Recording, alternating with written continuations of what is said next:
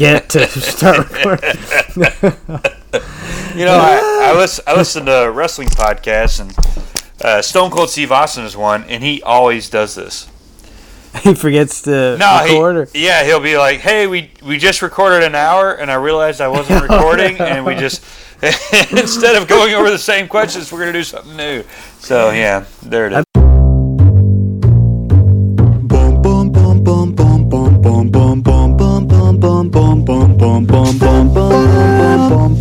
boom boom boom boom boom boom boom boom boom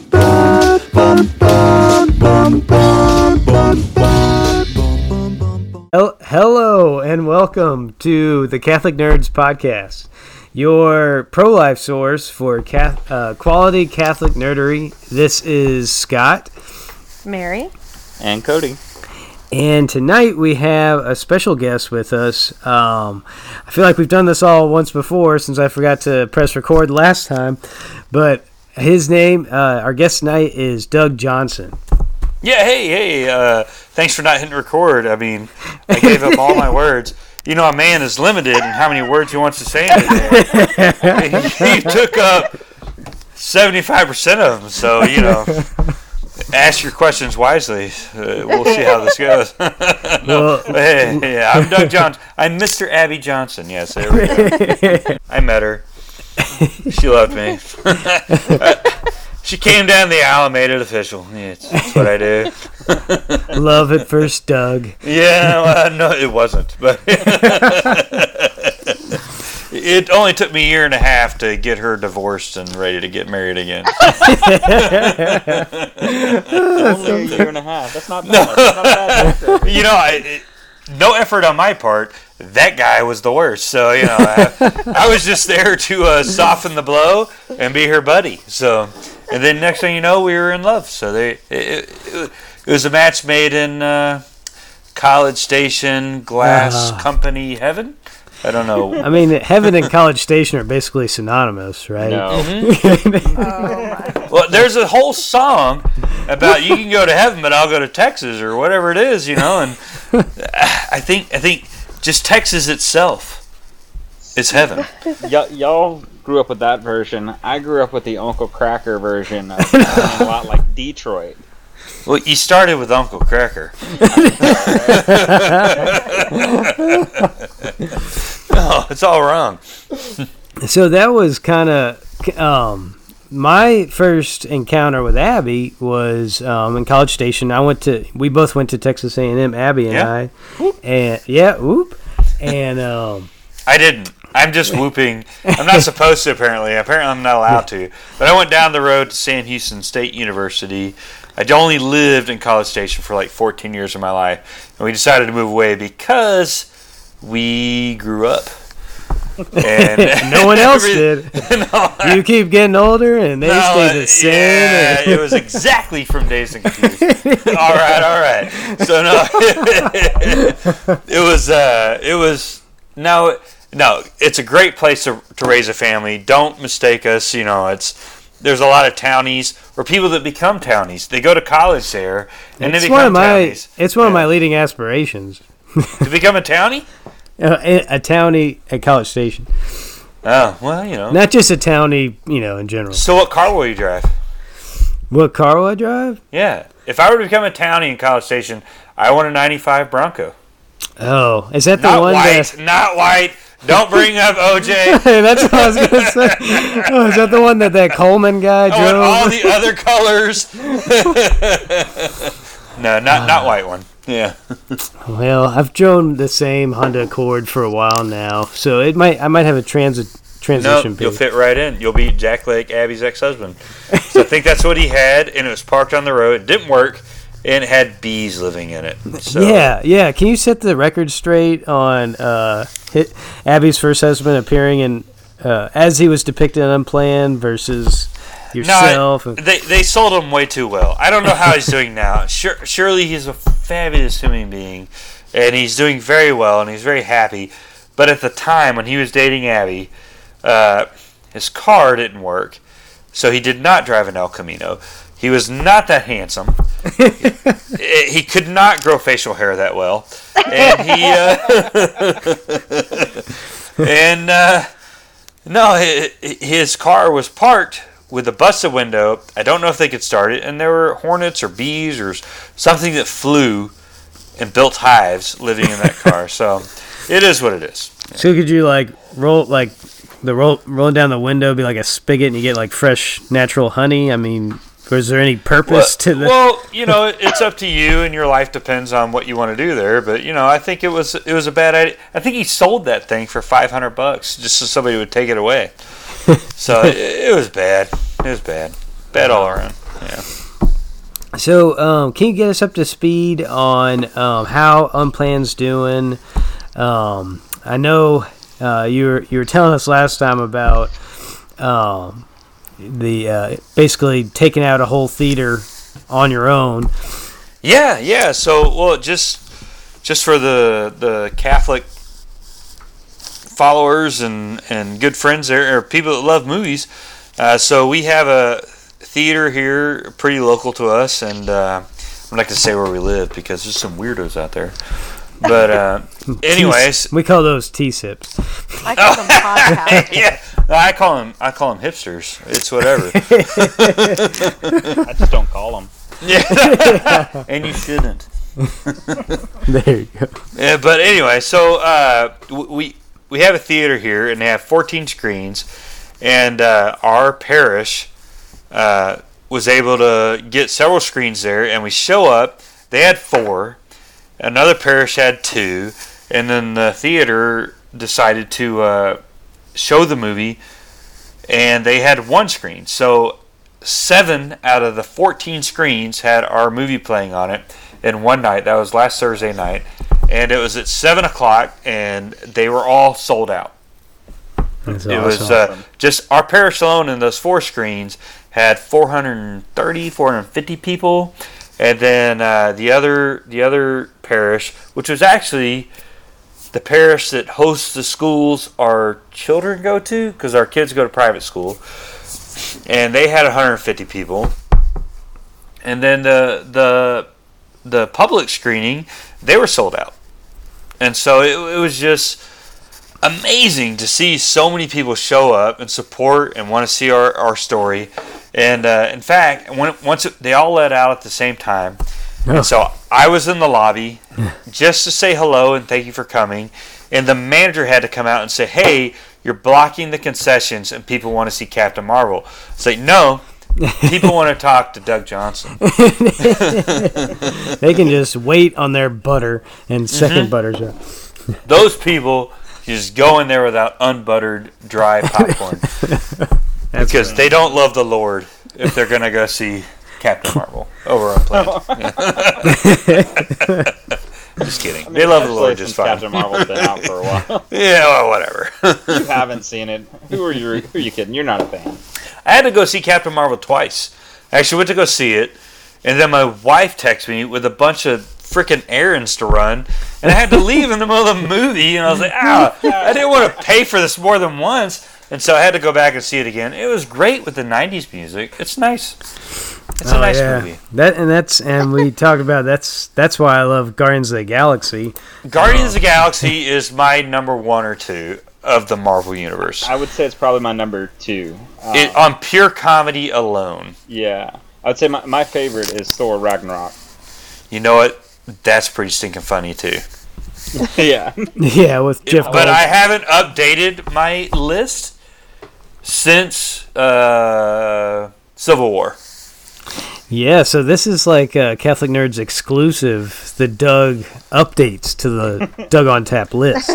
Yeah, uh, So, which would you put? Um, h- which would you rank higher, Guardians of the Galaxy one or Gal or two? oh, one for sure. Honestly, I I think it's it's one or two overall. One of the best, like just entertainment value. If, if you were to bring in somebody you're like, I don't watch comic book movies, Mm-hmm. Yeah. What should I watch? Come in and watch this because you don't want to show them Deadpool. You know, you show them Guardians of the Galaxy. Definitely don't want to show me uh, Tobey Maguire uh, Spider Man. No, no, that's a terrible idea. No, no I mean, to, uh, uh, okay, Tony McGuire. Why are you it. so? Why are you so sad? Why are you so morose? Like, yeah, why is he got to be an emo a, Spider You're a smart mouth teenager. Like, you're supposed to puns. Where are the puns? And Give he's like, puns. and he's like 40 years old making these movies, trying to be like a 15 year old, 16 year old. Well. Garfield, the, the other guy that came along and made the other two, I liked him way better. Yeah. I actually thought, you know, apparently in real life he's intolerable, but in the Oh. movie he's great. Well, and Emma Stone was, I mean, nothing against Kirsten Dunst, but yeah. well, all the redheads, they do just fine. Well, uh, on a lighter note, my wife still try if for if for some reason I'm upside down, like you know, putting up Christmas lights poorly or something. Nah. She'll she'll try still try and give me the Kirsten Dunst Spider-Man kiss, which That I, appre- I appreciate that. That is quite possibly the coolest thing I've ever heard. I Listen, don't know what's better, I- the fact that she tries to give you the kiss, or the fact that you're hanging upside down. I'm Yeah. to put No, I'm I will hang upside down just to get that kiss. I'm like Clark Griswold up there, you know. And you're saying this as though it happens like with a relative amount of, uh, you know, consistency. like that it's a fairly repeated Well, it's, occurrence. no, if you're upset down, you're like, hey, babe, babe, quick at me, quick, give me a kiss, There's no blood going to my brain right now. hey hey Yeah, so now you're getting insight into my home life. Now, there you go.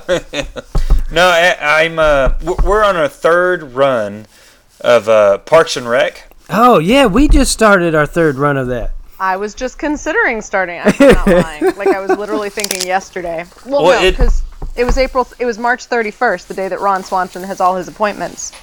Yes. Oh, no. That's so. Is was he? like- is he not the greatest fictional human being ever Yeah. Absolute. created? 100%. He really is. Well, role model. I, I combined him with Red Foreman from that 70s show for my parenting. Like, how do I parent? How do I be a good dad? Ron Swanson, Red Foreman, Oh my boom. gosh. I nailed it. It's also uh, why I bury silver in the backyard because of Ron Swanson. You're not supposed to talk about it. I also can't give out my address now. Yeah. Go to Scott's house and get the silver. I know, right? Yeah, but why? Why is the Star Lord falling in the pit? You know, we all fall in the pit. you fell in the pit. we all. fell. we all fell in the pit. it was it was uh, Ben, the character Ben. That Leslie, what's his last name? I want to say Clapper. Wyatt. Why? Ben Wyatt. Yeah. Okay, so I I feel like I am very much a Ben Wyatt. I am the the total nerd. I like all the sci-fi comic book shows. I'm very much stuck in the '90s alt rock genre for music. I don't have the roller skating thing he has. Oh god! Did you make a Cones of Dunshire? Uh, No, game? good lord, I don't think that deeply. uh, it, it, as far as finances and accounting goes, don't don't talk to me. but uh, entertainment wise, I on the treat yourself day, I might have bought a Batman Treat suit. yourself. Yeah, Oh, like uh, like a legit like five thousand dollar Batman, sh- like Yes. he like he had. well, yeah. Why not? Pretty fantastic. Yeah, because that's the only way I'll ever have abs is by some kind of some kind Oh, of device. I've trained my fat to look like abs. I've been practicing for 15 years. Get that uh, that uh, ab shocking system. They just sit at your desk and it'll like give you a six pack. No, no. I went to college as a as a kinesiology major, and they taught me how to uh, flex those suckers into looking like it like I work out. I feel like I would just I should have herniate stayed in kinesiology a little bit longer. No, yeah, it was. You know, it, it turned out into a uh, really good job actually in teaching special ed Oh, for five that's- years while Abby was working in the uh, abortion industry. You know, that's a terrible segue, but you know. Oh god. That's a good segue. That's a good segue. That works. Well, and tell us. Um, not that I don't want to just talk about Parks and Rec now, but Yeah. Oh wait, do, do we have another half hour? Right. well, if I forget to record again, then we'll keep having extra. Oh my gosh, I'm gonna check my computer. Everybody needs to check me. It says not recording. All right, that's recording. We're good. Okay, yeah, we're 20 minutes in. Yeah. But um, so tell us about the R rating, and while you're doing that, I'm going to try and figure out a way to get us back to Parks and Rec. Okay. Okay. So the R. I, I don't. That's the craziest sentence ever spoken.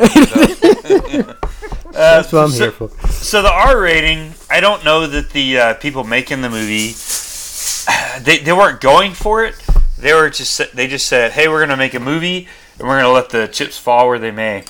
And so they sent it in, and we were given the R rating, and they actually went for a repeal. They were like, "Are you sure you want to give it an R rating? You sure it's not PG thirteen? you realize what you'll be admitting if you. Yeah, yeah. So like, uh, you sure you want to do this? Because we're gonna run with it. And uh, they were like, "Yep, R rating." And so we were like, "Okay, so you're admitting an R in my interpretation. Nobody else on the team says this, but R stands for reality of abortion. So within the first ten minutes of seeing our movie, you're gonna see that. And uh, there's no other way to describe it. You just have to see it for yourself. And to be honest, it, if you are pro-abortion, you, you need to see what you're supporting. If you are uh, anti-abortion and you're apathetic and you're just like, well, I don't believe in abortion, that's all I have to do. You need to see this so you can get off your butt and go do something about it. And uh, and that's just in the first 10 minutes. The full 90 something minutes of the film should inspire you. Oh, You know, absolutely. we're not just trying to preach to the choir. We're not just trying to say, hey, this is why you should be more pro life. You can't be more pro life. Like, either you're pro life or you're not. Riding the fence does you no good. And in fact, ri- riding the fence is how I ended up married to a pro choice woman as a pro life man. And so, and, and that story will take another five or six uh, podcast episodes, but we'll get into That that later. Let's do Yeah. it tonight. And so, but either way, I'm gonna write a I'm gonna write a book, and it's gonna be called "Our Life is an R-rated Christian Film."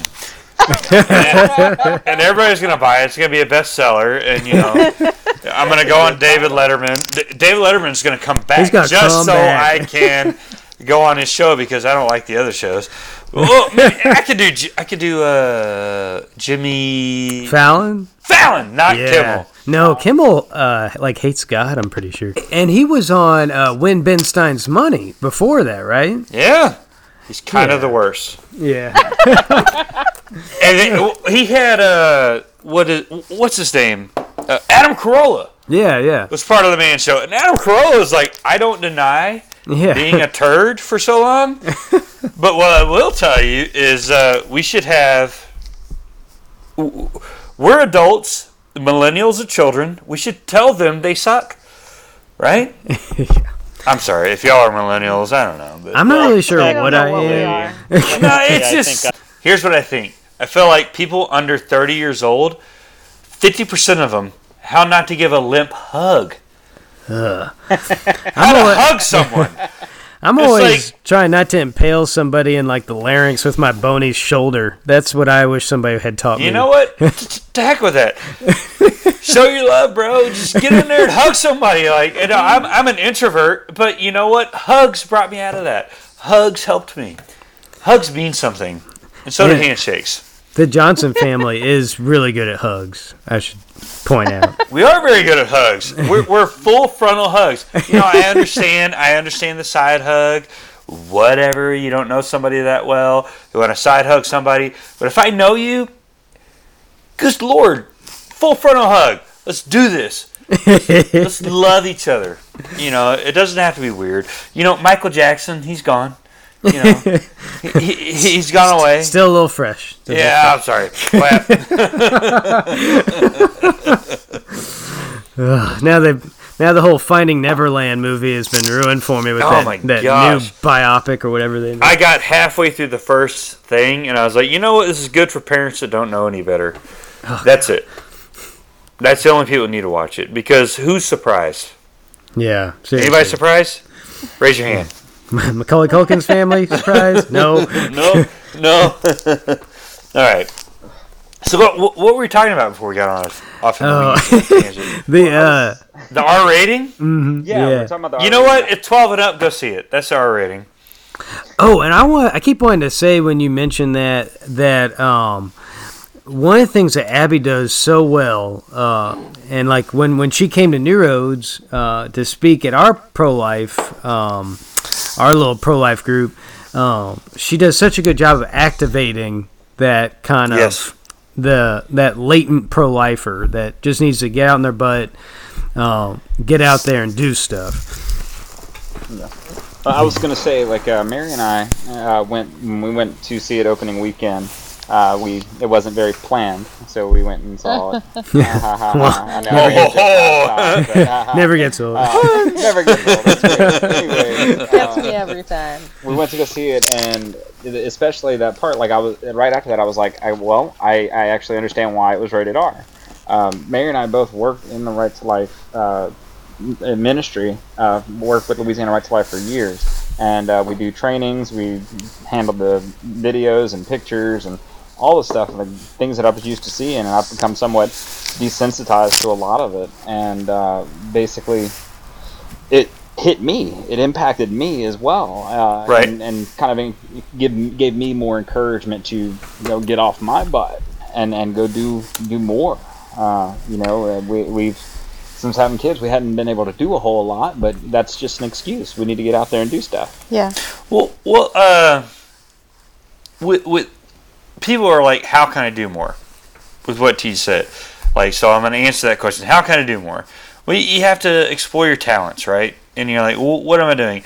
Honestly, I'm home with seven of children and uh, an eighth on the way. I mean, like, I, in a few months, I'm going to have. Um, Congrats to y'all, by the way. Thank you, thank you. You know, you know what? We couldn't be more proud. And uh, we're gonna have uh, seven children under the age of six come That June. is awesome.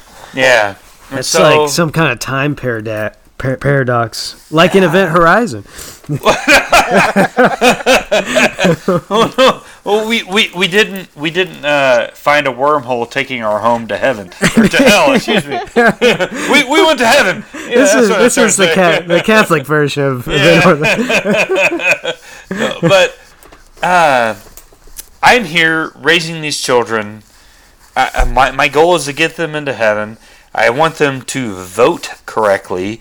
You know, we have to raise them. Eh, That that's your job, right? That's one of the things you can do in the pro-life movement is uh, uh, go out and be fr- fruitful in your marriage, and then actually raise them in your values Yeah. right? And so you, you share that with them, and people are like, "Oh, how how do you feel like a man?" Because your wife's out there earning all the money, and you're home doing the domestic stuff. Well, you know what? My kids see me serving them. Does that make sense? So when we get up Sunday morning, I cook a lot of bacon. and then I let them eat said bacon. I eat half. I, I eat half. They eat the other half. It's fine. I'm a bigger human than they are. And uh, and then I go put them in the bathtub. And then I got their clothes picked out for mass. And then I get them dressed. And then Abby eventually in there somewhere she wakes up. I don't know. And then uh, and then we get the the van loaded up and we get there in time. And honestly, every year we show up for our parish fundraiser just so we can buy our parking spot because they auction that sucker off. Because we are definitely the biggest friggin' family in our parish. And so we, we buy our spot, we, we get there, and Abby takes all the boys in, and I take all the girls to the cry room, and I don't know what's going to happen after number eight shows up, because that that's a spoiler. Because we we've never waited to find out what sex our child is until oh now. yeah, Oh wow. I've yeah I've never been able to to wait. I never Well, been- neither have we. Yeah. This is killing me. I don't know what to paint a room. or if I should throw away the boys' clothes or buy more girls' clothes. I don't know what to do. It's nuts. I think the answer is always to buy more action figures, more Legos, more Lincoln Logs. right. Word. I mean- Exactly right. Even if another kid's not on the way. Even if you don't have kids. That's all I'm saying. Well, aren't Lincoln Logs kind of the coolest toy ever? Yes, I feel like not enough people recognize that. Would y'all, did y'all have Construx? Anybody here have Construx? Is that like Yeah. the bricks made out of Well, it's gray and blue bricks. Like you had these long logs, and you connect them with these tiny blue connectors. Ah, I guess I'm the only one. I made swords. I made forts. I made all these things out of those things. Ah, No, I, I had the Lincoln Logs, but I never had enough Lincoln Logs. So now that eBay exists, I can go and buy my kids like the thousand piece Lincoln Log set for like ten bucks on eBay, yeah, And I'm we not doing that. and we can make our own home out of logs. there you go. but anyway, tell us about the man van too. The man van. Oh yeah, so I have this Nissan NV. It's a 12 passenger van. The envy of all the neighborhood. Yeah. Oh no. Uh, there's two more in my neighborhood. wow. no, it's that cool and popular around here. Like I, uh, when you when you drive by another NV driver, you, you give that fist of solidarity. You're like, nice. yes, I It's see you driving by. We drive the in- same van. It's the Like it's a NV Jeep like the letters NV or or The NV? letters N, NV, but yes, that's a fantastic description. It's the NV. Yes, So- I like it. It's a we have it's a 12 passenger van. We've almost filled it up, and uh, the, just the other day we went to a drive-through safari and opened that sucker up, and the boys got to meet a white buffalo up front. Uh, I'm pretty sure it licked all of them, which weirded them all out, but it, it was a great time. And so no, no, no, I mean, You can open up the roof. no, you can't open up the Oh, roof. okay. That's unfortunate. But Be no, like- we opened up. It was the side, the side door. It's not. Oh, a- okay. It's not like a uh, minivan where you get to open on both sides. It only opens on one side. Well, if, So- it was, if the draft was coming from above, y'all could have recreated Jurassic Park and the Oh. you know the Jeep Grand Cherokee or whatever they had. I can't show my kids that yet. They'd Oh. be terrified. I, I actually showed them Jurassic World, and it it was bad. Because It didn't the, go well. be- be- that should have been rated R. Are you kidding me? now, did you show it to him because the Star Lord was in it? I showed it to him because there were cool animals in it, and they almost they, they were so terrified. Like, Oh my god! Is some when we went to that friggin' drive-through safari, like is something gonna fly down and pick me up and then throw me in the mouth of oh, somebody no. else? No, it, it was bad. It was a bad, poor parenting decision on my part. But Hey, but you live and learn, right? yeah, you know, you, you make decisions and then you and then you just make fun of it and record it and post it on social media. Share it with the world. I'm a I'm a little worried about uh, Jurassic Park's reception in my house too, because my wife won't even watch it. It, it terrifies her so much. My So wife I'm- won't watch it because she's scared of anything that swims in the ocean and anything out in space. Dinosaurs, that's just a whole other level. you know, so I've never It's no even good. tried to show it to Mary. Uh, just Mary's hadn't time. crossed my mind. What's Mary's thoughts? Oh, I don't watch that. Okay. I don't. I do not go to there. What, what is that in air quotes? I I don't watch Jurassic Park. I don't watch any of the Jurassic Park. Ah, Too many things eat, being eaten and you know, what? you need to watch The Fly, Oh, the original The Fly, and then you go into Jurassic Park, and then you create Yeah, you got the you like, got the wh- Jeff Goldblum continuity too. Yes. If you watch the new one, Yeah, what if what if the the dinosaurs were to age, right? And you're like, "Hey, let's recreate humans." And they found something, some weird mosquito bite, right? And they're like, "We got Choco Goldblum DNA," and they recreate Jeff Goldblum. Okay. and he becomes the game master. Uh, that, so, Fan theory there. I'm, I think we're gonna have to flush that I actually little took that off of fan, fan theory. Sorry, oh, dang. had so- to inject it. so God creates dinosaurs. God destroys dinosaurs. God creates man. No, Man- I think God allowed dinosaurs to, you know, they weren't evolved. they didn't know what they were doing. they didn't. They couldn't find any more tree stars. They didn't have didn't have Twitter. opposable oh, tree stars. So yeah. Movies every child should see. So uh, Doug's got a really good list. Uh, let's see. What's the name of the list again? Um, oh dang. Movie my kids have to watch. That's it. Yeah, movies kids have to watch. Number one on there is is beautiful. Goonies. The Goonies. Oh, which And they've all watched it, and they're just, they don't get it. what's not to get? You know, I was seven years old when I saw this freaking film, and it became my favorite movie, and it stayed my favorite movie. All these years. and and Sean Astin too. I feel like I've grown up with Sean Astin being in all my favorite movies. Right. He got lifted up over your heads at Rudy. He, he was he was the hero of Lord of the Rings movies, not the books, but the movies. He carried the guy Yeah. that carried the guy that carried the guy that carried the ring. He made it happen. Yeah, Sean Astin's. But oh, and he has a fantastic spot in uh, Stranger, Stranger Things. Things. Oh, Yeah. cool. That's what I was going to ask you about. So that makes it harder for me now uh, to pick my number two favorite Sean Astin movie. I mean, I, I guess it's Lord of the Rings, but number a three, TV show, but yeah, yeah.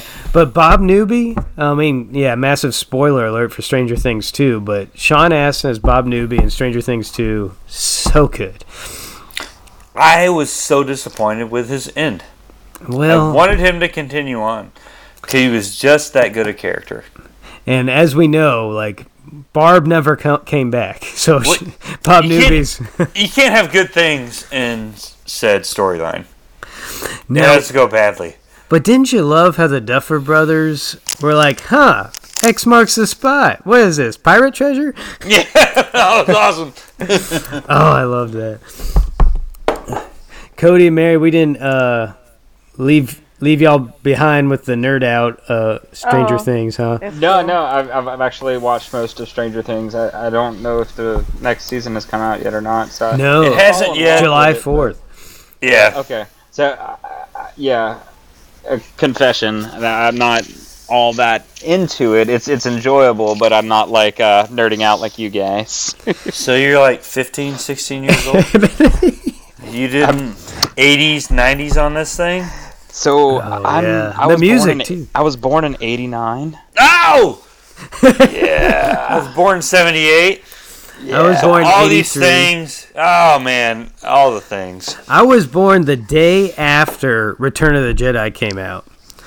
I went to see Return of the Jedi with my bio dad. It's, uh, it's one of the few memories I have with that. Uh, another podcast. There you go.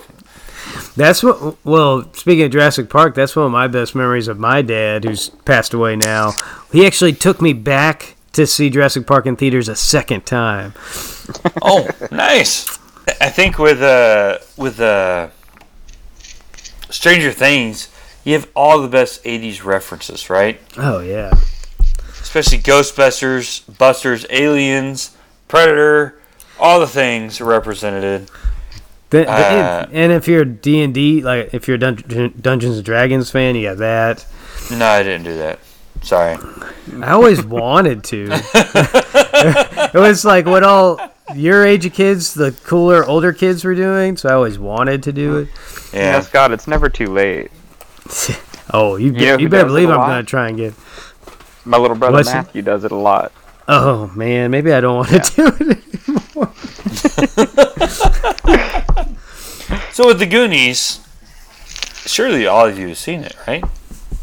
Yes, absolutely. You understand this is the ultimate adventure for preteen children.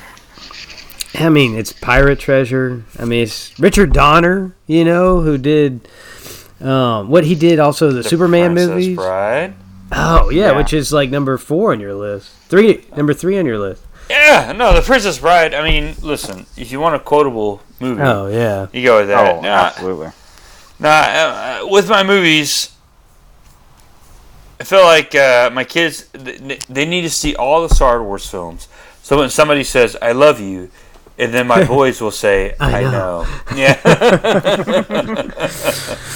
Well, and speaking of Deadpool, I, maybe Cody was telling me that was it the uh, DVD version that they actually bookended it with Fred Savage and uh, Columbo, but it wasn't Columbo, um, reprising their role a, as the Princess Bride. oh my gosh, it was amazing.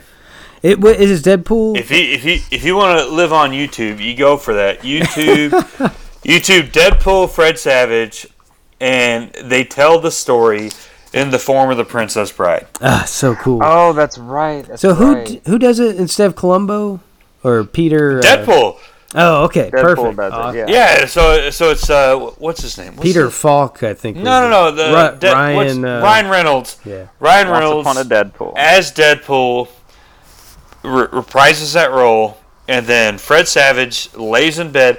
They did a fantastic job of recreating the room Oh yeah. that he was laying in. Oh man, it, was wonderful. And then and then they, they knock on Nickelback, which we all love. Who loves it? you know, it's wonderful.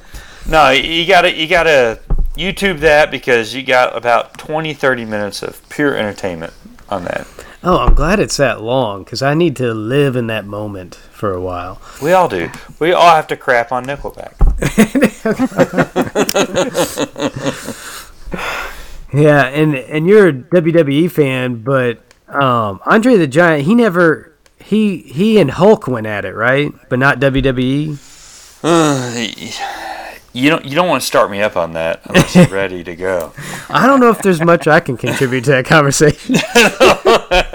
Yeah, so Andre, yeah, Andre was one of the most beloved characters. He was uh, Fezzik, Fezzik, Fezzik. I actually have a bobblehead of that Oh, in my home. It needs to be like three feet tall if it's.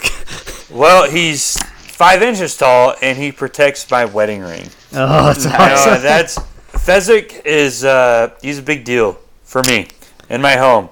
I have Obi Wan Kenobi and Fezzik protecting my wallet and, and my wedding ring in my home. But uh, no, uh, Andre the Giant, uh, he's a fascinating human being, right? Oh, because yeah. the world was not built for him. No, nobody was meant to be that big, and uh, you can't fault him for being grumpy. He was a bit of a bully. I don't like that part of his story, but he also was very generous with his time. He was he was uh, He probably willing to hang out mean with people. he probably means no harm. Ah, yeah. Just really, really short on charm. no. Does anybody want a peanut? You know. he- He really mean it. No, the, the cast loved him on that movie, eh, but wrestling wise, Hulk Hogan loved him. The Macho Man, my favorite wrestler, Randy Savage. he did not love Randy Savage because he was like, ah, I can't get a hold of you if you got baby oil on you. and Randy Savage is all shiny with baby oil, so no, it, it didn't go over very well. Yeah, I um, so many the things, the little interesting things I know about Andre the Giant are, you know, they're. It's like he could he held the world record at, at one time for most beers uh, a human ever drank in one you know, sitting. Cheese Lou, I don't know if you ever, if that's if that's been broken, I'd be so shocked. You know, Let me see. he he poured bottles of wine into pitchers and just drank out of the pitcher. You know, he was notorious for his drinking and his flatulence, but you know, Okay, in a six-hour period, Andre the Giant drank a 119 12-ounce bottles of beer. yeah. Holy cow. It's insane. I had a friend that met him, N- not that I'm encouraging that sort of thing. No, don't do that. You know, uh, you need a new, whole new metabolism. But uh, no, I had a friend that met him, and actually drove him to a friend's house, and uh, he he was working on a ranch of a pro wrestler that knew Andre really well, and he said, "No, no, no, I uh, I didn't drive. I was in the passenger seat, and we had a uh, a." Uh, cooler full of beer in the front seat. And Andre, I got out, so Andre could sit in the front seat. And uh, he grabbed me by the shoulder, his big ass hand, right on my shoulder. He's like, "Nope, you sit in the front. Pull your seat all the way forward. I'm gonna sit in the back." And they they bought the biggest Cadillac they could to get him. And uh, anyway, he goes, "Hey, when's your buddy gonna give me a beer?"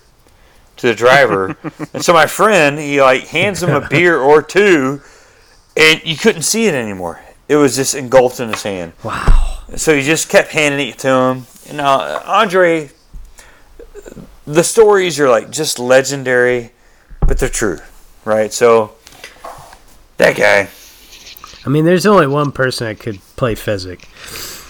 right? Yeah. He he was the best part of the movie, in my opinion. So, so what uh, beers are you guys drinking? Well, I. Uh, I, um, do you want to go first, ahead. Cody? Or? no, you go ahead. I, I'm unfortunately not drinking any beers right now. Um, I've been doing this thing called Exodus 90. Oh, Oh man, good for Yeah. you. Yeah, so uh, I'm I'm out on the alcohols right now. Well, So I was driving home and I was like, "Oh man, we're about to interview Doug Johnson." And what's the subtitle of the blog? It's like beer, bacon, beer, Brats. bacon, and babies. babies. That's it. Yeah, that's it. Yeah, the three great things that start with letter B, And I was like, along oh, with brownies. oh yeah, brownies. Um, not think of anything else. Be Boba Fett. Yeah, no, let, us stop. Boba Fett.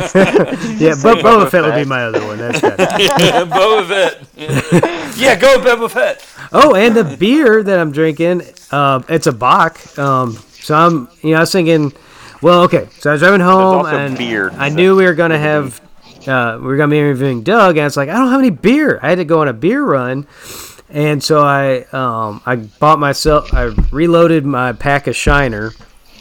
Um, so I try to always have Shiner at the house, and then I bought a, uh, it's uh, a Louisiana craft beer, um, reasonably corrupt. It's made in Shreveport. Have you heard of it? No, I haven't, but I know about Shreveport. I th- yeah, I think it's a Great Raft Brewing Company out of Shreveport. They've just kind of started coming into our area, and it's a black lager. It's pretty pretty good. We we uh, I've drank a lot of Abita Mm-hmm. Sure. out of Louisiana and Yeah. uh, Like Shiner. 45 minutes away. Shiner is not the best brewer in Texas. Don't we say actually Lone have- Star. No, I listen. I drink Lone Star to stay hydrated. yeah.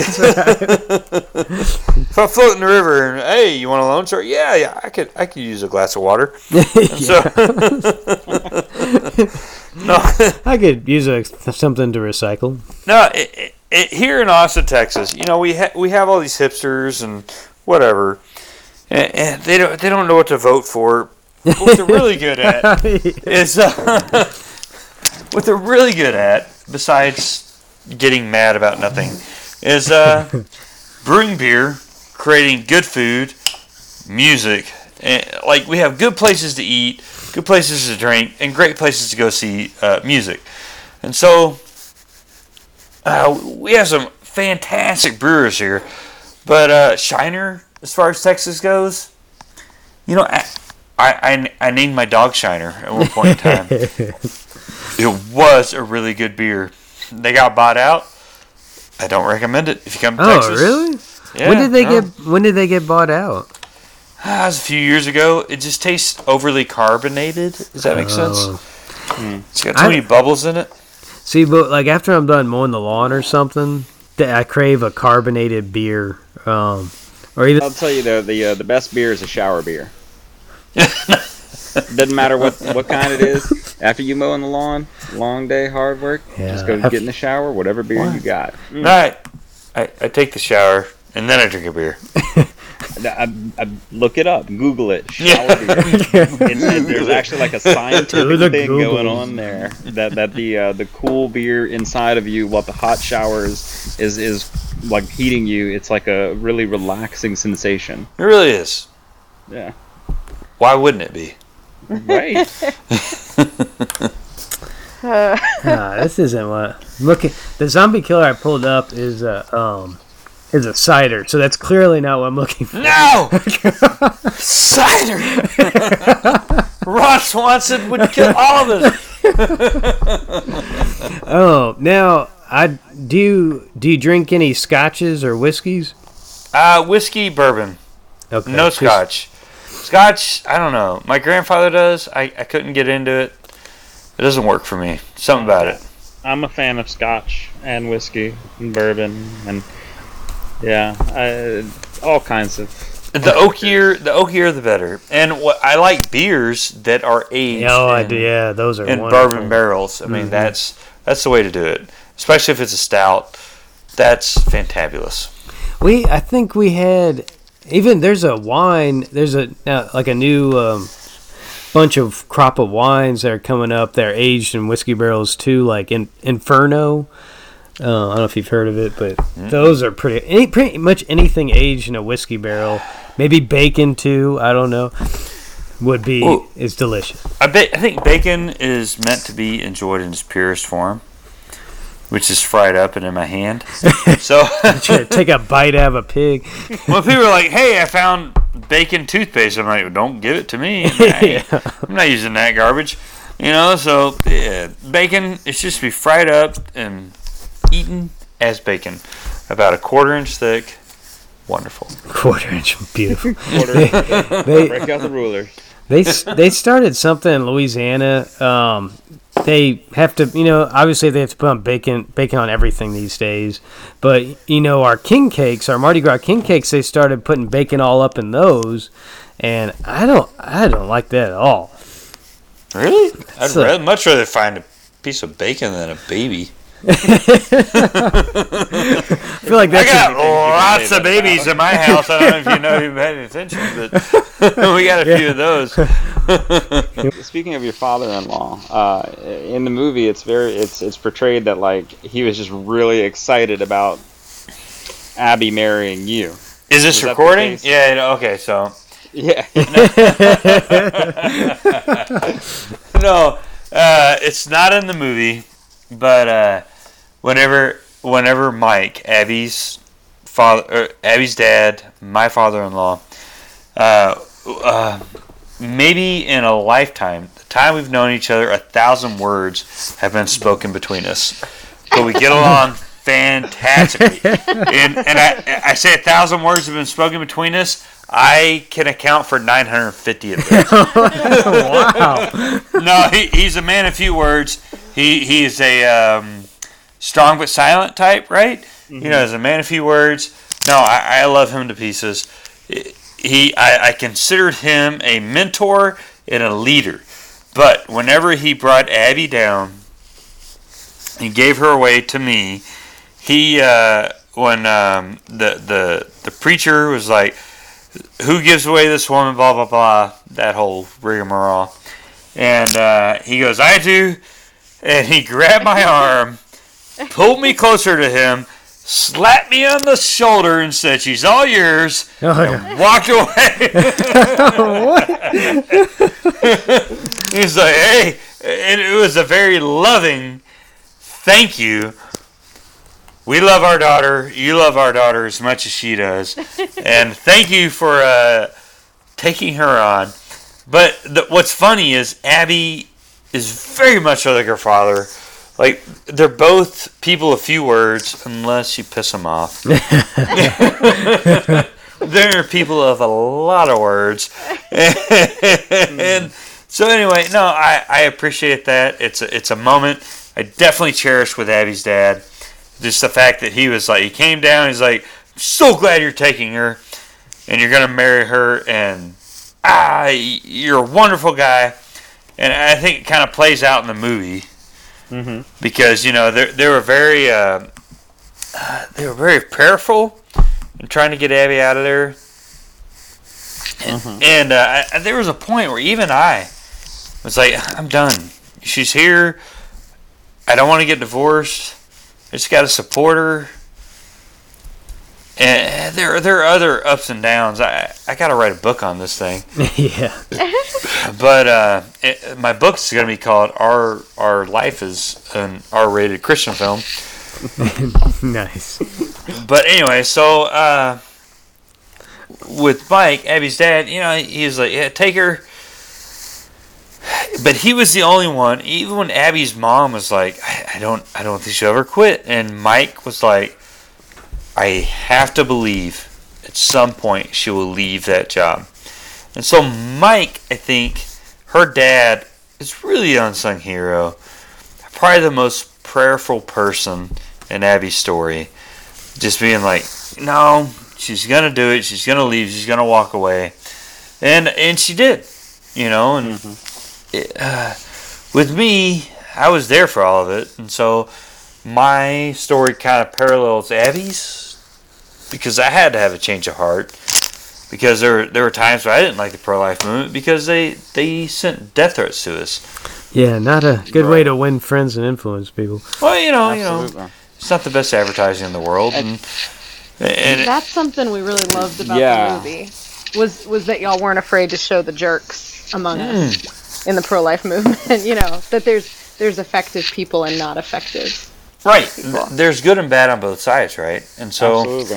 and w- and with Abby's boss Cheryl, air quotes on that, you know, she's uh, it's not her name. Abby's former boss was very affectionate towards Abby. They had a very good mentor-mentee relationship. Uh, she was not very nice to me because I expected Abby to be a mom and wife first, and not a Planned Parenthood employee 1st And so she didn't she didn't care for me. And then, uh, but anyway, uh, in the movie, I think the the gal that plays Abby's boss is kind of portrayed as like this he- heartless, horrible person. But I think when people need to watch it, it's kind of more the abortion industry, not so much Abby's boss. Does that make sense? She kind of Yeah. represents Right. the industry more or less. Yeah, yeah, she she definitely speaks for Abby's experience with Planned Parenthood. I'm not going to say she speaks for Planned Parenthood because they're gonna they're gonna come out and say, "Oh no, we believe these things," which no, you don't. And so you're actually kind of terrible. but they're gonna say uh, with Abby's story, Cheryl kind of represents how Planned Parenthood treated her. Does that make sense? Yeah. Right. Okay. Yeah. That makes Because at the point when Abby left, uh, her former boss couldn't even look her in the eye. And Like, so the the movie goes like the book does. It goes through Abby trying to leave and the and what is Paradowski the the y'all's attorney that helped uh, get her out and that sort of thing. Mhm. Okay, gotcha. okay, well, so uh, when Abby tried to leave, she just wanted to go find another job. We were like, oh, okay, well, she went, she's left. She's had a change of heart on the issue of abortion. Okay, cool. We're gonna announce it, and then uh, Abby's gonna go on and find another job. But before all that could kind of just flush itself out, uh, Planned Parenthood, her her affiliate, took her to court. And they're like, we don't want you talking about what you know. And so then all you, all of a sudden, eh, eh, what's funny is Planned Parenthood made it public. They took it to the news. exactly. Yeah, right. They're they're like, hey, this woman left us, and we don't want her talking about what we know. And so everybody's like, what does she know? And if there's a movie, we're gonna make it R-rated later on. yeah, no. So like Mike Huckabee and all these other uh, Fox affiliate, uh, Fox News and uh, EWTN and the 700 Club, everybody was like, "Cool, we want to do a story with you." I'm telling you, like as soon as that happened, within a day, Abby had a lawyer, uh, agent, a book deal. and like we're we're gonna sell. What socks do you wear? We're gonna sell that too. You know.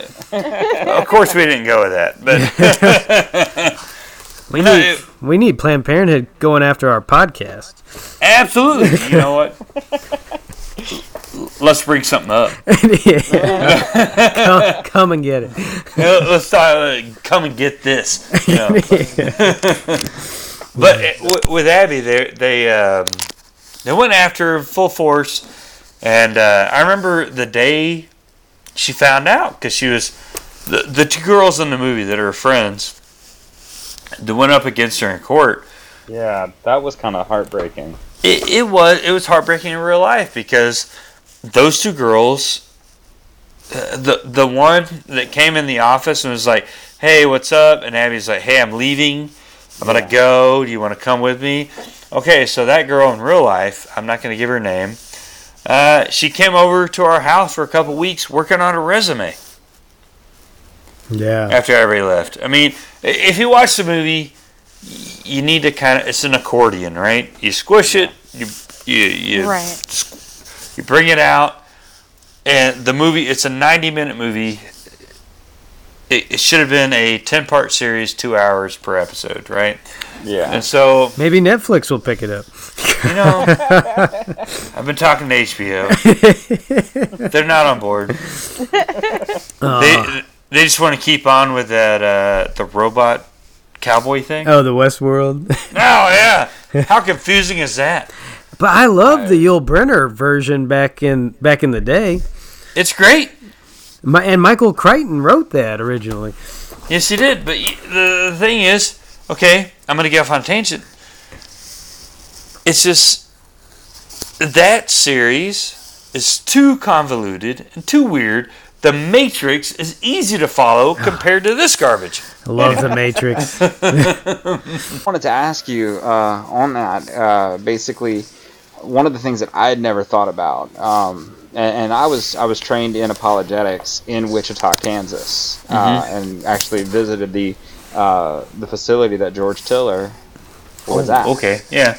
Uh, and I, I know this is kind of like one of those, whoo, you know, would but what they portrayed in the movie, like that's something that never even occurred to me, like that that you as as the husband of a, a Planned Parenthood director would be like, okay, no, we need to get out of public sight right now. Well, Like, well, is that kind of how it was? Yeah, in, in a sense. I mean, Abby, um Abby remembers that day much better than I do. But what I remember about it is I didn't want to go back to work. I didn't want her to go back. I didn't know what was happening. Like once we got to a safe place, uh, as far as I was concerned, our home was a safe place.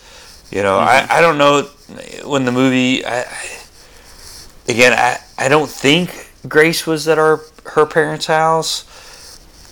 If she, it, it, whether she was or she wasn't, there's a very good chance we went and stayed the night there. And Yeah. so, um, but when she back went back to work, I was kind of like, "Are you sure you want to do that? Like, is that safe?" Because again, we've gotten death threats from the pro-life movement. Uh, pro-life in air quotes. Ooh, Yeah. We've gotten um, threats from people that, that claim to be pro-life. Yeah, there you go. Yeah. Yeah. And so it it kind of rocked me because you know, as as a protector, as the person in our family is supposed to be like, oh no no no, uh, this can't happen here. Mm-hmm. My, my wife can't be shot in church, and uh, we can't be blown up in this situation or that situation. I don't know what I don't know what they're thinking, and so I had to get her out of there. Uh, yeah, it's a I'm pretty sure we, we went to her parents' place and hung out, but the most concerning thing with me was her going back to work. Going back, yeah, Yeah. that makes sense. Mm-hmm. Yeah, it, it was just, and it's something I just never even thought about. Like, what would be the reaction of, you know, the family members of other people that are working in facilities? you know, um, like, would they be going to church next week? You know, things like that. It's like, man, Well, you know, the, the thing that's hard for people to grasp is that uh, these clinic workers do go to church. and no, they do value their families, and they do love their children, and they do love other people's children. Mm-hmm. Apparently, for you know, for a lot of pro-lifers out there, they have to believe that anyone that works in there hates children, hates babies, and hates Right. families, and that's not true. They're not. They're not growing families the way we do as Catholic Christians, right? And so Right. they don't see it the same way. It, it- they see it like, oh, one and done, or I decided I only want two. So they have this contraceptive mentality. They really, absolutely separate sex from procreation. Right. Okay, and so once procreation happens, they're like, oh no no no, no. it's not what I meant to do. Hmm. We got to end that, right? And so that's that's that's the contraceptive mentality. And so, but when you work there, uh, I, m- my thing is for um, pro-lifers that have been pro-life their whole life to understand these people in here do not hate other human beings. They're not. They're not monsters. They've been uh, led in a different direction. Does that make Right. sense? Yeah. They've been lied to. Yeah, yeah, and it, same as Abby. Like she was lied to, and you know, I think her working there was to justify her two abortions. Right. And she'll tell you the same thing. She'll say, "Oh no, no, I, I gotta, I gotta find a way to make this okay." Right. And uh, she did for a while there, and I did, as her husband. Yeah. But eventually, the truth kind of slapped us in the face. So there we were. Yeah. You know, you said about about the abortion facility workers going to church. I heard one of Abby's testimonies where she said that uh, that when you guys became pro-life, that your church told you you were no longer welcome. Was that the Oh. was that the Methodist Church? Episcopal. Episcopal. Yeah. And just the ludicrousness of like you should believe that that. we what no, no. The, that we the Episcopal we- Church is very divided on this. But go ahead. okay. Yeah. Oh, just that like so often the Catholic Church is labeled as being unaccepting or un uncompassionate because of of the teachings of the church and it's like what are you talking about? Like anyone can come, anyone can show up at mass and the idea that when you guys became pro-life that when you said, "Hey, we're we're not in favor of of killing children anymore." That your church sat you down and said, "Sorry, you can't be with Oh, us man. anymore." Golly, that's a, that's a whole movie in and of itself. But um, it's uh, you know when the whole thing went down, and the church we were going to is the Episcopal Church, and I'm not going to name it because, good Lord, they got enough bad phone calls after this happened. Oh. It, it went down. I mean, like Abby like posted on Facebook before she even had like more than a thousand followers, and that church ate it. You know, so I find that comforting, though. I probably, I probably. you know that but I do. the Episcopal church we went to, it was the one we found while we were still at, at Planned Parenthood, and they loved us. They're like, "Oh, please come in." Yeah, yeah. And so we- we joined it, and our daughter Grace was baptized there. And uh, but the pastor there also sent women to Abby wow. for whatever they needed, not for abortion services. Maybe Right. one. I think there was one that did. But overall, it was just uh, women's health services, which they could have found anywhere. Yeah. honestly. Google is a thing. Use it. And so, anyway, Man, no. So when when Abby left, uh, I was doing a Bible study there, and Abby was doing something else, and uh, we were we were explaining what happened to us to that Bible study. And the next time I went, I all of a sudden I found myself in a private meeting with the pastor of the church and Abby, and uh, he was like, "Hey." we support Planned Parenthood, and uh, we respect your conversion, but maybe you shouldn't come here anymore. oh god. Oh my god. So, and y'all tried? Uh, did y'all try the Methodist Church after that? After that, no, uh, my parents were doing the Methodist church, But we went to the Lutheran church. We went to several churches after Oh, that. okay. But Abby loves the praise and worship concerts that happen at some churches, and uh, I don't. Like, if I want a concert, I'll go to a concert. But uh, no, so we uh, we our friends kept saying like, "Hey, come to mass with us," and we were like, "Okay, let's do it," just to get them off our backs. And then we uh, actually in love. We couldn't get to the Eucharist fast enough, and we were like, "Hey, where I need to be." Y'all became Catholic after College Station. Like it wasn't at St. Mary's Catholic Center, huh? No, no, St. Mary's is where we did RCIA. Oh, it was cool. Yeah, yeah, with uh, Marcella June. Shout out, man. Look that guy up. He's Awesome. awesome. And uh, so, no, we did it one on one with him. He didn't want to do it with us with the big group because they were like, he's, oh, they're going to ask Abby a million questions. It's going to be coming about Abby's story. He, he just wanted to do it one on one with one on one with us. It was fantastic. And so we got to ask all the questions. He gave us some great books. And to be honest, okay, so um, he gave us uh, Theology of the Body for Beginners by uh, Christopher West. And I read that and I was like, oh my gosh, I love everything they're saying about contraception and birth control and just our, our the the design for marriage and what we're here for.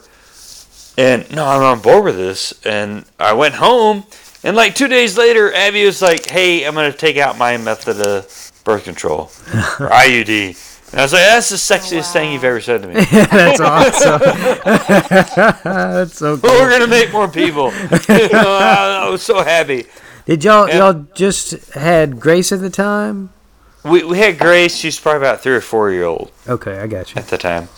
And uh, anyway, so she took that out. and We started trying to, and then you know, birth control it, it does something to your body. It's another reason not to take it on.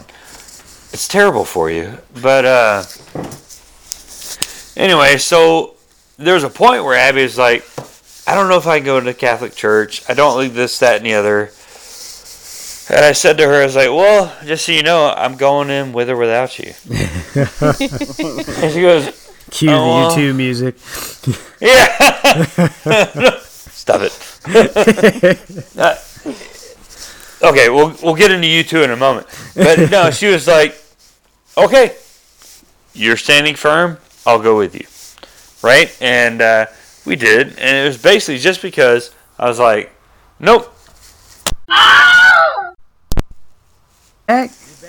where did I fade away?" You're like this stupid podcast. I hate these guys. Ah, no, I And so one of my kids came in the office and closed my computer. oh, that's awesome. you know, he like shut it and ran off. I was like, "Go to bed." Did he like? You didn't even know he was behind the, the laptop screen. All of a sudden, you just it snapped shut. and You saw his little face or something. You know, Leading up to a climax. There was a point where Abby and I were coming into the church, and she she told me she was like, "Hey, I don't know if I can do it. There's things I have a problem with." And I told her I'm going in with or without you. Cue the U2. And yeah. and uh, and then she goes, "Well, okay, I guess I'm going in."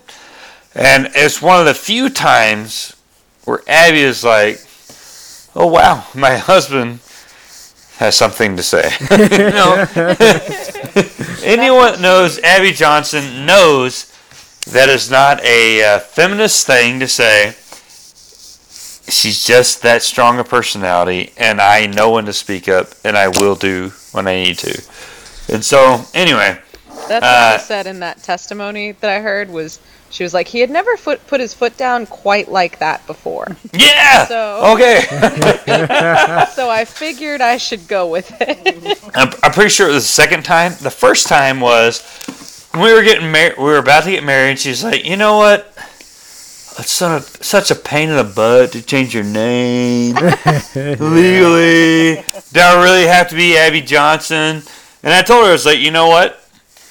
I'm gonna lose pretty much every argument we're ever gonna have yeah. while we're married. And I'm I gonna want- slave over our eight kids Yeah. upbringing. And No, we didn't know that. Praise know, the I Lord, right? I know. I, I'm going to do all the parenting. I don't know if you know this, but I was like, but listen, I want this one. I, I want to win this one. She goes, okay. And I like, I don't want our family to be divided from the get go. But you can't have a different last name. Yeah, and we, we good have to be, you have to be the Johnsons. I know, and I know Johnson is a very common last name. I have that same problem. It's not yeah. that cool. whatever. It's like Jones or Anderson, whatever. Who Smith. cares? Smith. Oh yeah, we're Smith. Ah, all we're, we're in the Matrix all over again, yeah, right? I'm an agent, We all Are we in the most Matrix? Common names. but there's Yeah. no real way to know. Reed is pretty common. So I was like, no, you're you're you're bringing it on, and she said, fine. And we got married. Whatever. It was no big deal. no, it was actually a very big deal. Oh, we- our, our wedding day was very nice. But it's funny. My dad, w- w- the way we name our kids, and we got a million of them, is uh, we go with the saint name and a family name. And my dad was like, well, my name hasn't been used yet. And my wife goes, I'm sorry. They're all named after you. They're all Johnsons. What, what's your What's your dad's name? uh, Don Johnson. Oh, Like the actor. Yeah, don't even don't even give him any slack. mm, Miami Vice. No, we went to the premiere. He's like, "Hey, I'm Don Johnson, and I'm better looking than the real one." You know, that that was how he introduced himself. And people were like, "How'd your dad like the premiere?" And I was like, "He's not leaving until he introduces himself to all 850 people here as Don Johnson. I'm the dad of the guy that was in that just that movie you just watched. no, he, he could not be more proud. Great guy. Gave me a good name, so I'll, I'll take it. You, the portrayal of you in that movie was pretty, pretty uh, incredible. Yeah. Like Cody was like sitting there and he turns to me. It's all true. He's, Yeah. he, what, what was it you said? Does movie Doug have a good beard? Because I haven't seen the movie. no. No, no. No, didn't. no, Then but what are we talking about? no, no. Brooks, Brooks Ryan, who plays me, he can't grow one. okay. Very handsome fella. I objected. He was too handsome. I was like, nope, I don't like this guy. He, he needs to uh, drink a few more beers and lift a few less weights and be a totally different guy. I definitely turned to Mary at one point during the movie. I forget exactly which point it was, but like I was like, man, yeah, I would marry that guy. like, You know what? I like, man, I don't think I've you're ever turned to my wife and said that in a movie. You're not the first. first. You know, uh, Brooks and I, have, we've actually become very good friends. You know, and what's funny is he did not research me. He did not call me. He didn't even look up the book, Abby's book. What? Nothing. He went in with the script and he made it happen. And I think it's one of those God things. He did a fantastic job. yeah, Well, no, absolutely. And and we've heard, you know, um, the actress that plays Abby, you know, that story's made it around. Um, and I guess with, Ashley, yeah. um, are there any other um, God moments that you want to share with us, like behind the scenes kind of stuff? Oh man, Is it like the filming? how many hours do you have? It's it like it's eleven thirty two here in Texas, but Is it wasn't it like got? the build uh, like the the filming of the Passion where you like all these crazy things? well, nobody got struck by lightning. You know, God, no. Uh, nobody will. with Ashley's story and finding out how she came to be, that's fantastic. Google it, Ashley Bratcher. You know, whoever's listening to it. But uh, I'll tell you another story. Like with Ashley and Abby, Abby and I were doing some interviews. Uh, I think they'll make it on the B-roll of the DVD.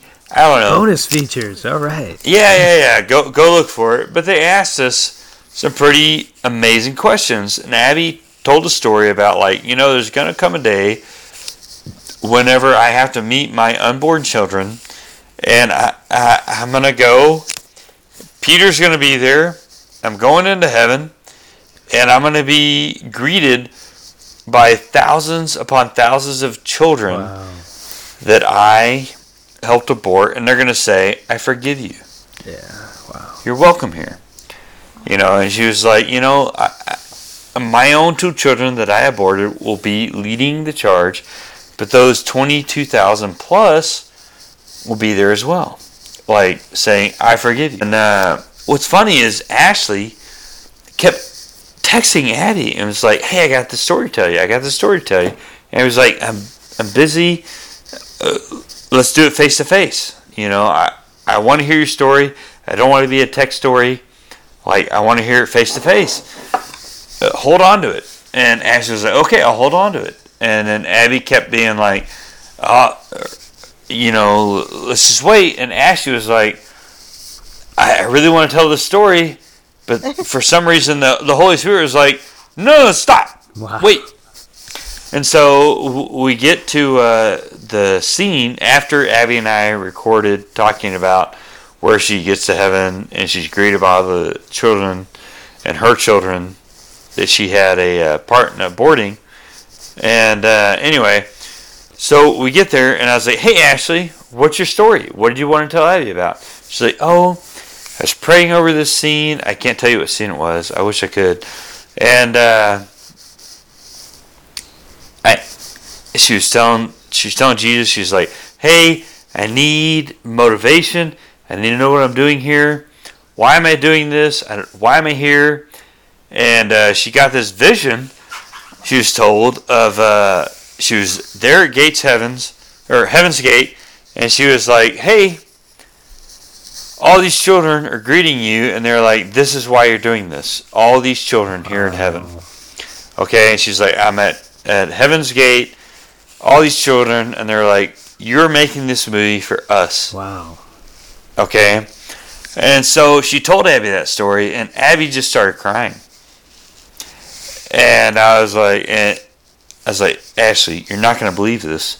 Abby just did an interview where she talked about one day she's gonna get to heaven, and she's gonna be greeted by all these children, and they're gonna forgive her for what she's done, including the children she has aborted. And uh, Ashley couldn't talk anymore. No, I guess not. Wow. no. And Ash Ashley's like, oh my gosh. No. And, like it was this weird like connection. I, I say weird in as in amazing, Yeah. right? Providential. Yeah. That's beautiful. Yeah, and, and so and so they the two of them, they just hugged each other, and I walked away. I was like, nope, I'm done here. I, I said what I had to say. There was the no. two of them, no more the talking two of them were done that day. they, they were incapable of speech. I said what I had to say.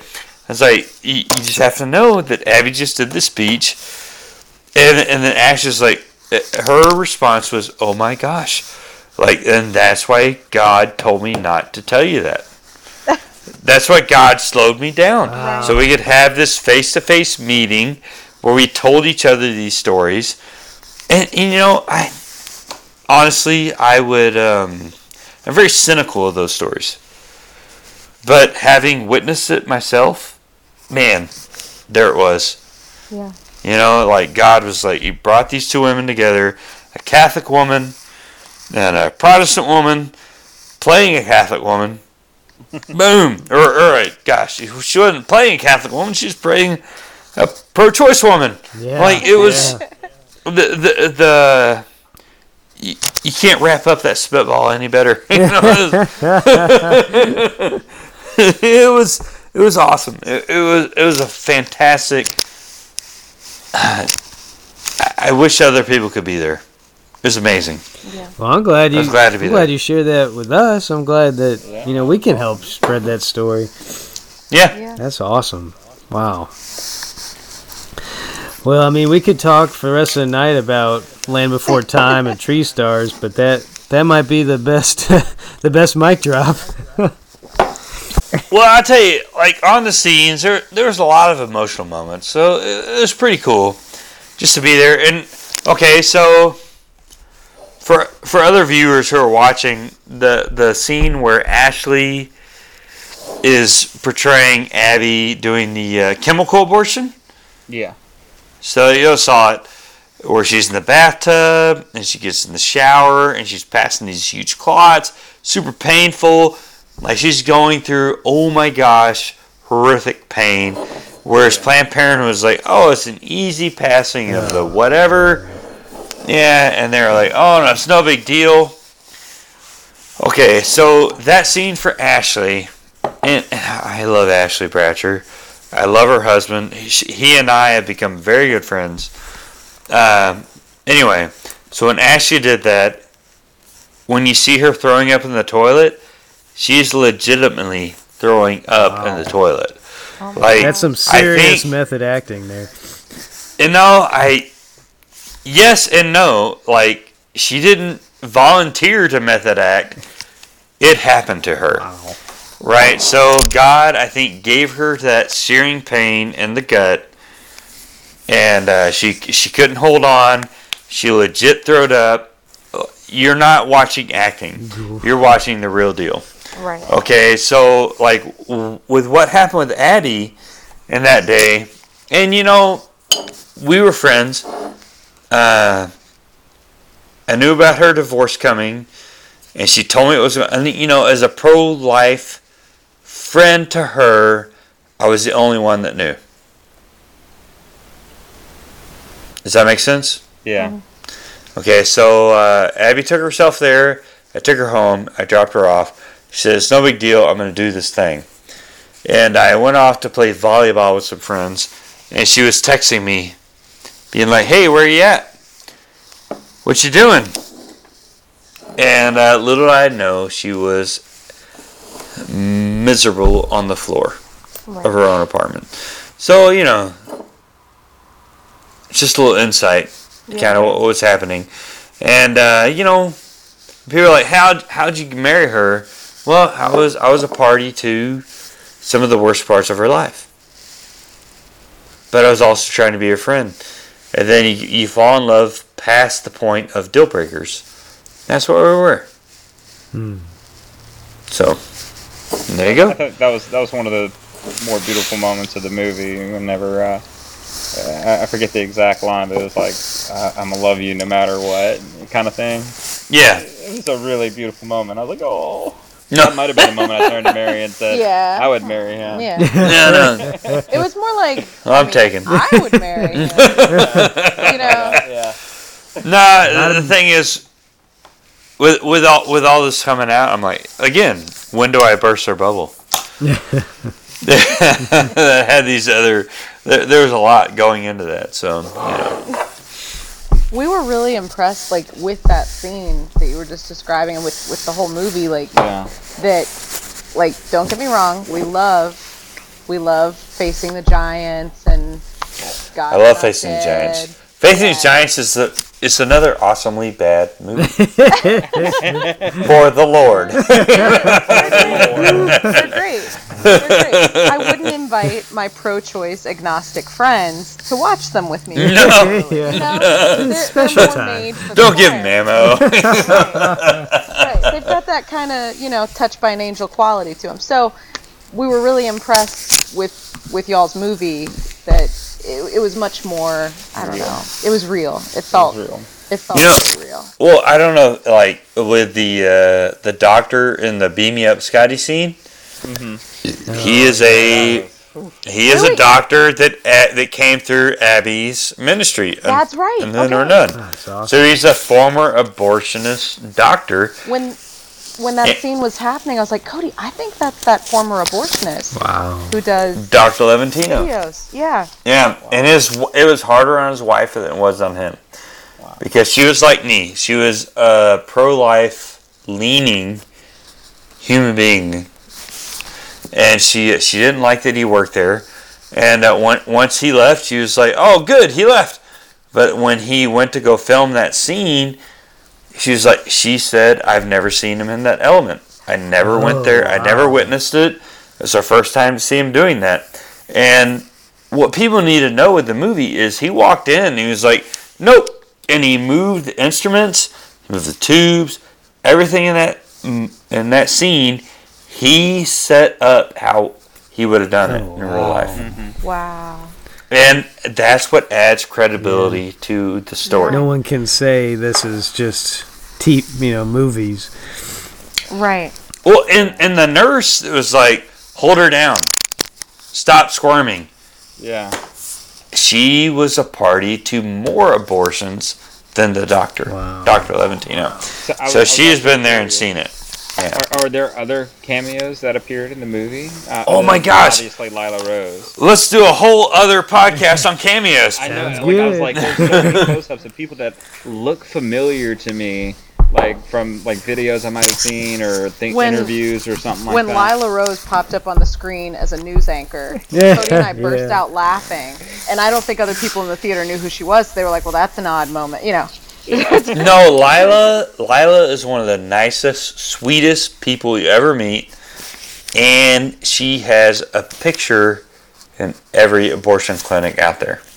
Right. As in, Yeah. don't let this woman Right. in. Oh wow. You know, and so eh, she started that when she was 16. I know, right? She did this when she was 16. I mean, she's amazing. And she's a wonderful human. and We, we love her to pieces. We were just so glad to have her a part of our story. yeah. But with the other cameos, so you had Dr. Levatino, Lila, and then uh, the stream put out a really phenomenal. Um, hey, if you did, if you did, if you missed it, here they are.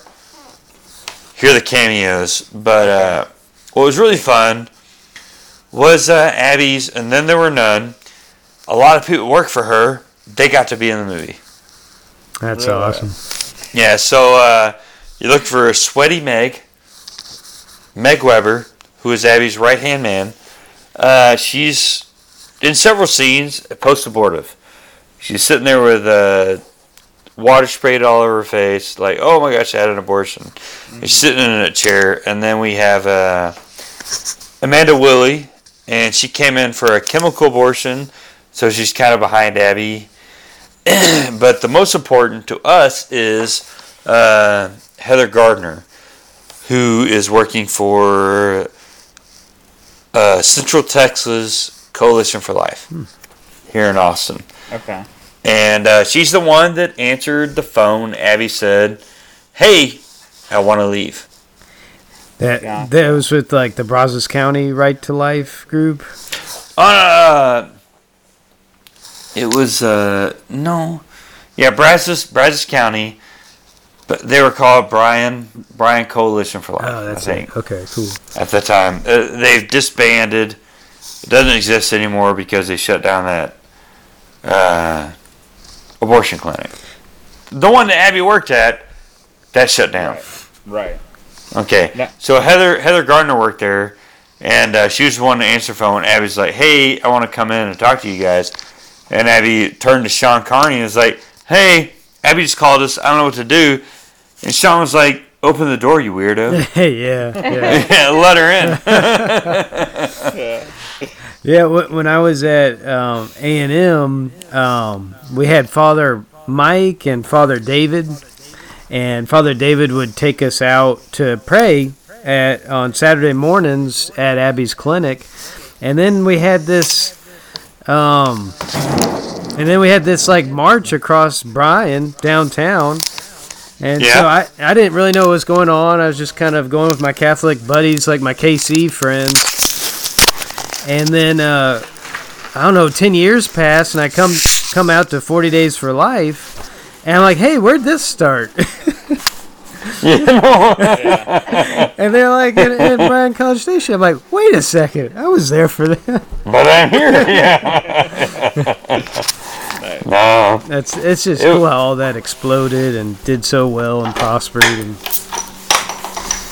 Well, the funny thing is, uh, Abby was like, she took on her job at Planned Parenthood in the most uh, conservative town in Texas, in College Station. They have the most protesters of any Planned Parenthood in Texas. wow, I didn't All right, know and then she leaves. And then she leaves, and she's like, "Hey, let's move to Austin, where everybody's super liberal, where all the skinny jeans are worn, and uh, could not have more contrasting cities.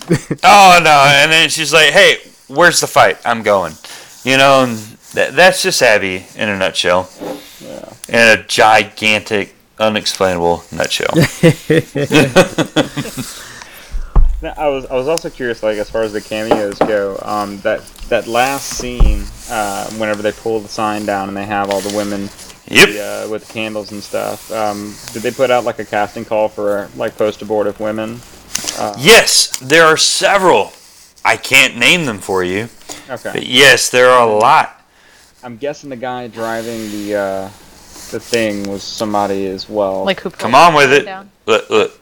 Who do you think it is? I, I, I, I honestly don't know. I recognize the face, but Yeah, I'm you not, do. I'm not sure the name. it's Mike, the My Pillow guy. My pillow guy. Oh, Yeah. from the infomercial. Like Yes.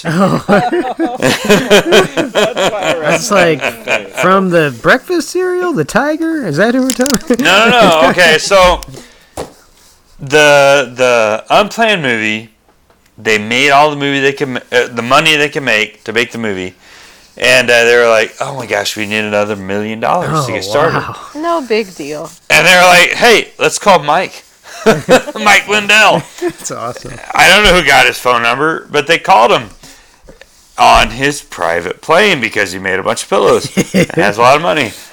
And they were like, "Hey, Mike Lindell, God told us to call you." Wow. They played the God card. You know what they do. Always play the God card if you have the Yeah. God card. so, if, if you can, do. And uh, they're like, hey, we're making this movie. This is what it's about. We, we think you should be a part of it. And Mike was like, well, tell, tell me the plot of the movie one more time. and Mike was like, "Eh, all right, well, give me a minute. I'm going to pray with my fiance and we're, we're going to talk about it. He hung up with him. Three minutes later, he calls him back and is like, hey, I'm going to wire you a million dollars. Oh, that's awesome. He's like, this sounds awesome. And he's like, I want to be a part of this. I can't wait to be a part of this. Let's do this thing. And then there you go. He makes a cameo in our film. And I tell you, when we went to LA to watch the premiere of the film, uh, uh, Mike sat right behind Abby and I. When the movie movie's over, Mike got up, and Mike is super available. He's very good about talking to people. He's very on. He's an infomercial walking around. He's like, hey, I'm moving my hands, blah blah blah. You know, I'm gonna sell some things. but when the movie's over, he was like, hey, Abby, and he spent about five to ten minutes, a very calm five to ten minutes for him and for Abby, just saying thank you for asking me to be a part of your movie. I'm so proud to be a part of your story. He's like, I, I don't care what the return is. The return has to be lives saved. And that that was his deal. Hmm. That's awesome. And and then he was like, "Hey, Doug, take a picture of us." And so you know, it, it was highbrow, then it was the lowest of brows. And so it, it was that guy. I, I love that guy. I, I've spent very few minutes with him. I, I barely got to c- catch him and be like, "Hey, I'm Abby Johnson's husband. Thank you for supporting our film." And that was it. And he hugged me, and then he went on to thank other people for showing up to the movie. And he's just that kind of guy who's he, he will take the time to shake your hand, hug you, and talk to you.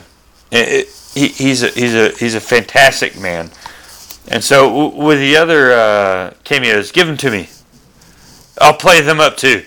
Oh, we don't know. Oh, I don't know. We I don't know. Okay, you know, It's just a bunch of the faces, uh, especially during that scene. It was like, hey, I've seen these faces before. I was surprised that they didn't stick you guys in there somewhere, unless they. No, they, they thought it would be a distraction. They're like, no, we can't put Abby, your parents, your husband, your daughter. Y'all can't be in it. But they, they stuck some of our. Okay, so I'll- I'll give it. I'll give a shout out to one of our dearest friends, Heather Gardner. She has a cameo. There's a spot where she takes the uh, POC uh, products of conception from one lab to another. She looks like Phoebe from Friends. Okay. so, in other words, when you're out there praying outside a clinic, when you look in there at the people that work there, that's your next best friend. That's awesome. Pray them out of that clinic. Yeah. Get to know them, and that's what Heather did. And she and here she is, helping me raise way too many kids. too many kids for who? Not me. I love them. You know. I, say a quick question. Like you were talking about, um, you know, the movies. It, it, it's not necessarily for the choir, but I would also say like it is for the choir as well because the choir needs practice. The choir needs to be called out sometimes. The choir needs to be told what to do a lot of the times. And so even for those people that are adamantly pro-life who are out there doing things day in and day out, like this movie can be very impactful for them. Uh, Keep going. like, nope. just- Keep going. yeah. like it, this this is a movie for basically everybody to see. It doesn't matter how involved you are or not. This is something that I think is is going to impact your life for the better. Okay, so to what you're saying, in the movie, in the book, it's addressed that Abby was raised pro-life, right? And so, but her pastors apparently didn't do a good enough job, Mm-hmm. and her parents, you know, they were the kind of people that were like, "Hey, here's your sex ed." 15 minutes later, we're good, right? You're not going to do those things. And so, My dad threw a book at me. That was No. I, I think I think what our story has to tell to women, to mothers out there, is uh, spread the message to your children. Talk to them as if they're teenagers going to college. They're going into real life and the real world, and they're going to have to make decisions. Tell them what their what are your values. Please adopt our values. Does that make sense? Like so, we we are raising the next generation of voters. Take that upon yourself as a big job, okay? And and men, okay. So your job is to be mentors to the next generation of young men. You got to teach them what commitment looks like. You got to teach them what what does it mean. Okay, I'm saving myself for marriage. Now we're married fertility is shared. Okay, so you can't separate sex from procreation. I mean, we we're a whole person. You can't um, we we can't treat our sexuality as some object part of us. Or we can't treat marriage as it's not a box you check. You're you're past the point of deal breakers, right? So your wife goes out and starts smoking, or your husband goes out and views pornography, and you catch him. By the way, if your husband is viewing pornography and you catch him, he wanted to be caught.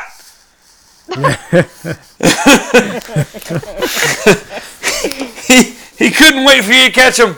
I'm sorry this is another podcast, but good lord. My gosh, I'm giving all, all these tangents. How you gonna how you gonna cut and paste this thing? it kind of reminds me of uh, remember Bill Murray at the end of Scrooge, and he's like t- talking about love, and he, uh, you know, he's having this. I love being compared to Bill Murray. All we need is that that child, that that mute child, to say, "God bless us, everyone." God bless everyone. Okay, so I want to do this again. awesome. Don't big time me. yeah, I don't think that's gonna happen. Don't worry.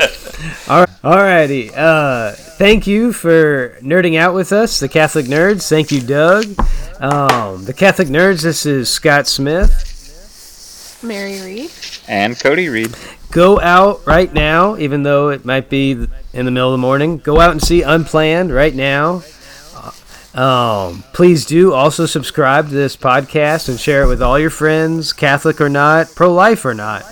And remember, Goonies never say die, and neither They don't. and neither do the will. Catholic nerds. awesome. All right, amen.